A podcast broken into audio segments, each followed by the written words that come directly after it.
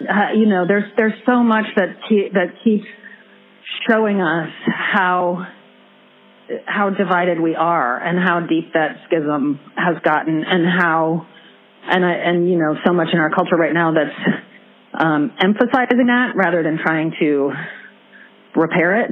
Mm-hmm. That's using that um, you know in our political system to, to for you know selfish power grabbing reasons um, mm-hmm. instead of trying to heal that and bring people together.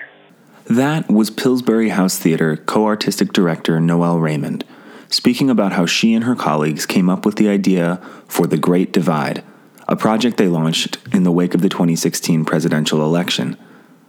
Pillsbury House commissioned five local playwrights to each write a 10 minute play on the political divide in America and produce them as a single show with opportunities for the audience to discuss the plays and their own experience of the election afterwards.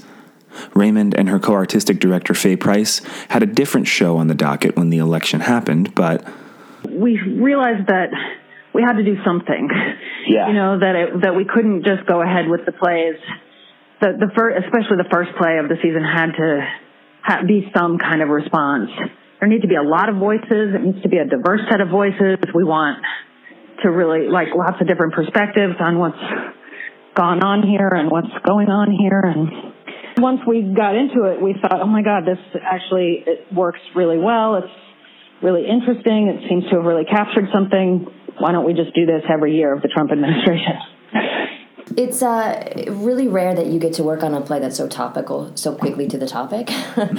that's actor Tracy Maloney, a veteran of the Twin Cities theater scene. Along with Audrey Park, Ricardo Vasquez, and Mikel Sapp, she's back for the second edition of The Great Divide.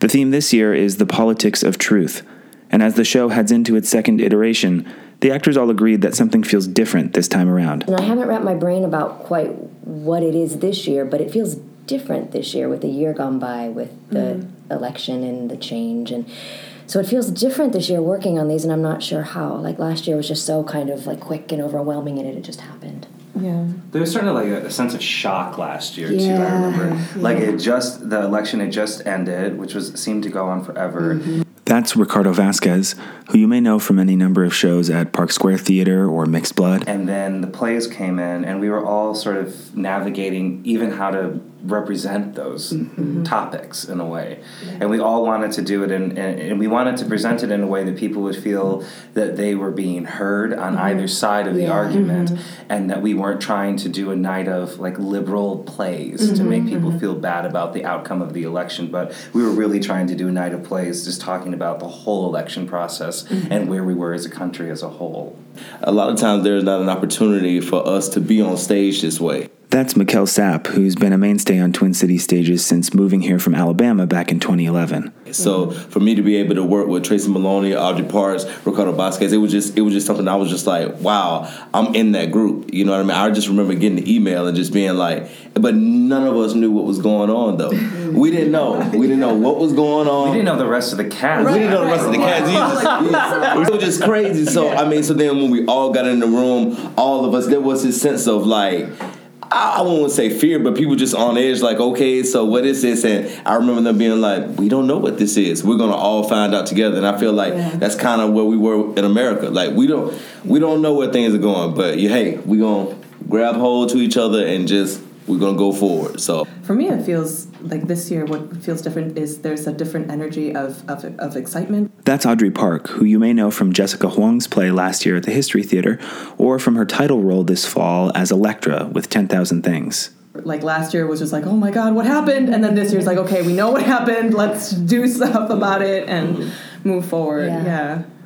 We've also like really been helping each other out too. Like I feel like this year in the rehearsal process, it's more like a team. Yeah. If one of us is confused about blocking, somebody will help us. If one of us is lost on the line or has a question about a play, maybe the overall meaning of a play, we take the time to stop and talk about it so that we're all on the same page, so that we can like attack it. But I really mm-hmm. feel like it's a team that's doing it, which is super fun. And also that they're five different plays, so we all get to play five different characters and sometimes more mm-hmm. Yeah. throughout the night, which is also super cool to see like mm-hmm. all of these different sides of Yeah. our craziness come out. Mm-hmm. Last year, I felt that we could draw like really strong parallels to the conversations that we were having with each one of the plays. And this year, what's really exciting to me, on top of that, because there are some definite parallels that you'll see, and you'll be able to draw lines of the moments that make you know make sense from the election or to our political climate to the play. But there's also plays that are not necessarily rooted in our politics, mm-hmm. but have been affected by our politics and our points of view of what we have about certain topics, Yeah. Mm-hmm. which I think is really exciting. That there are there's just like this poetic license this year to not just write plays that are conversations about politics, but to write worlds and journeys and and characters coming together in almost mythical ways. Director Noel Raymond agrees that a bit of distance from the election itself has allowed for a wider stylistic range in the plays, each of them offering up a different and somewhat magical take on the theme, the politics of truth. I, I think people will be surprised because the none of the playwrights address the question in a super simple, easy way. So the way into the idea of the politics of truth is really interesting. What's interesting too is there's a there's a layer of supernatural in all of them that wasn't that just sort of appeared magically by itself. It wasn't anything anybody ever talked about in the room. Jessica Huang, one of the playwrights, is certainly no stranger to magic. Her myth driven family sagas oftentimes incorporate ghosts and dream sequences.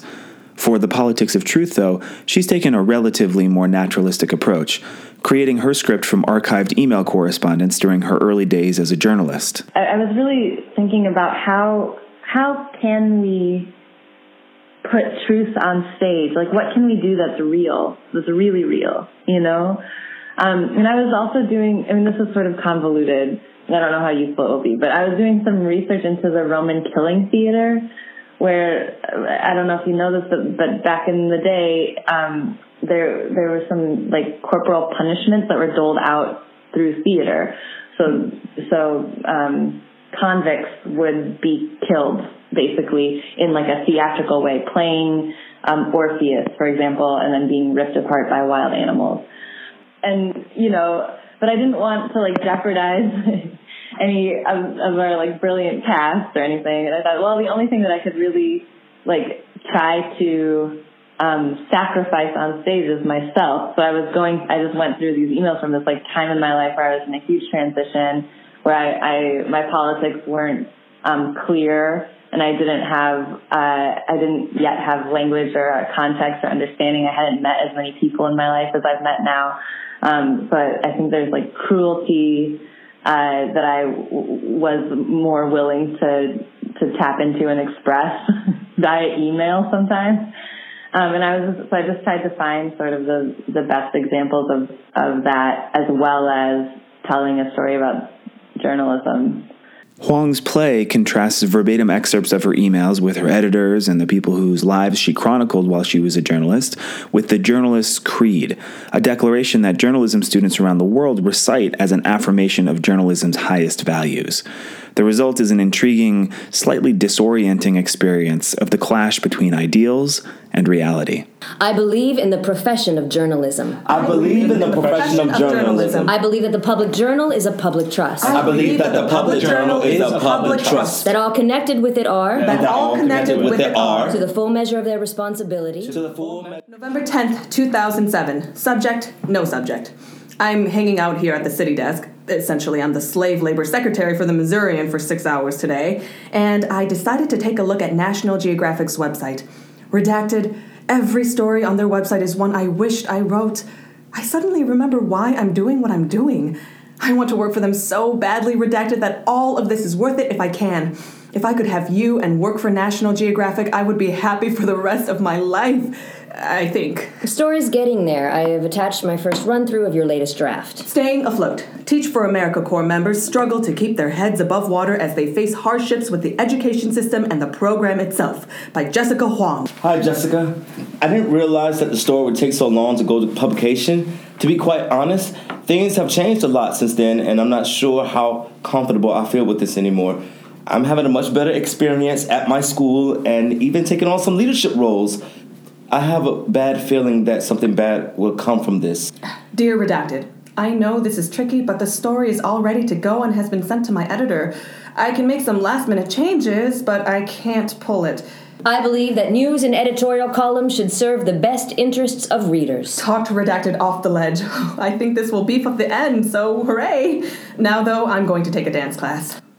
In addition to Huang's journalism play, there's also an environmental justice piece, a piece about Mount Rushmore, and a retelling of the Oedipus myth, which shows how Oedipus might not be such a hero after all. In an age when our knee jerk reactions have become so weaponized by politicians and the news media, plays like The Great Divide offer us a chance to hold contradictory truths as we figure out the best way forward. It, it feels like, I mean, given the Me Too movement and the now the young people and the anti-gun violence and the, that that we're in a time where people just really want to take their stirred upness and do something positive with it mm-hmm. and and come together around it and so I think I'm hoping that this you know that we're part of keeping that energy alive and making and helping people think in really complex and nuanced and thoughtful generous ways about these things.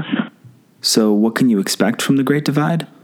Probably not a sense of resolution, but perhaps you'll walk away with a renewed sense of how to handle the complex, contradictory nature of our experience. And you'll be reminded that even in the most confusing of times, you're never alone. The Great Divide 2, The Politics of Truth, opens tonight, Wednesday, March 14th at Pillsbury House on Chicago Avenue, and runs through Sunday, March 25th. For Minnesota Playlist, I'm Kip Dooley.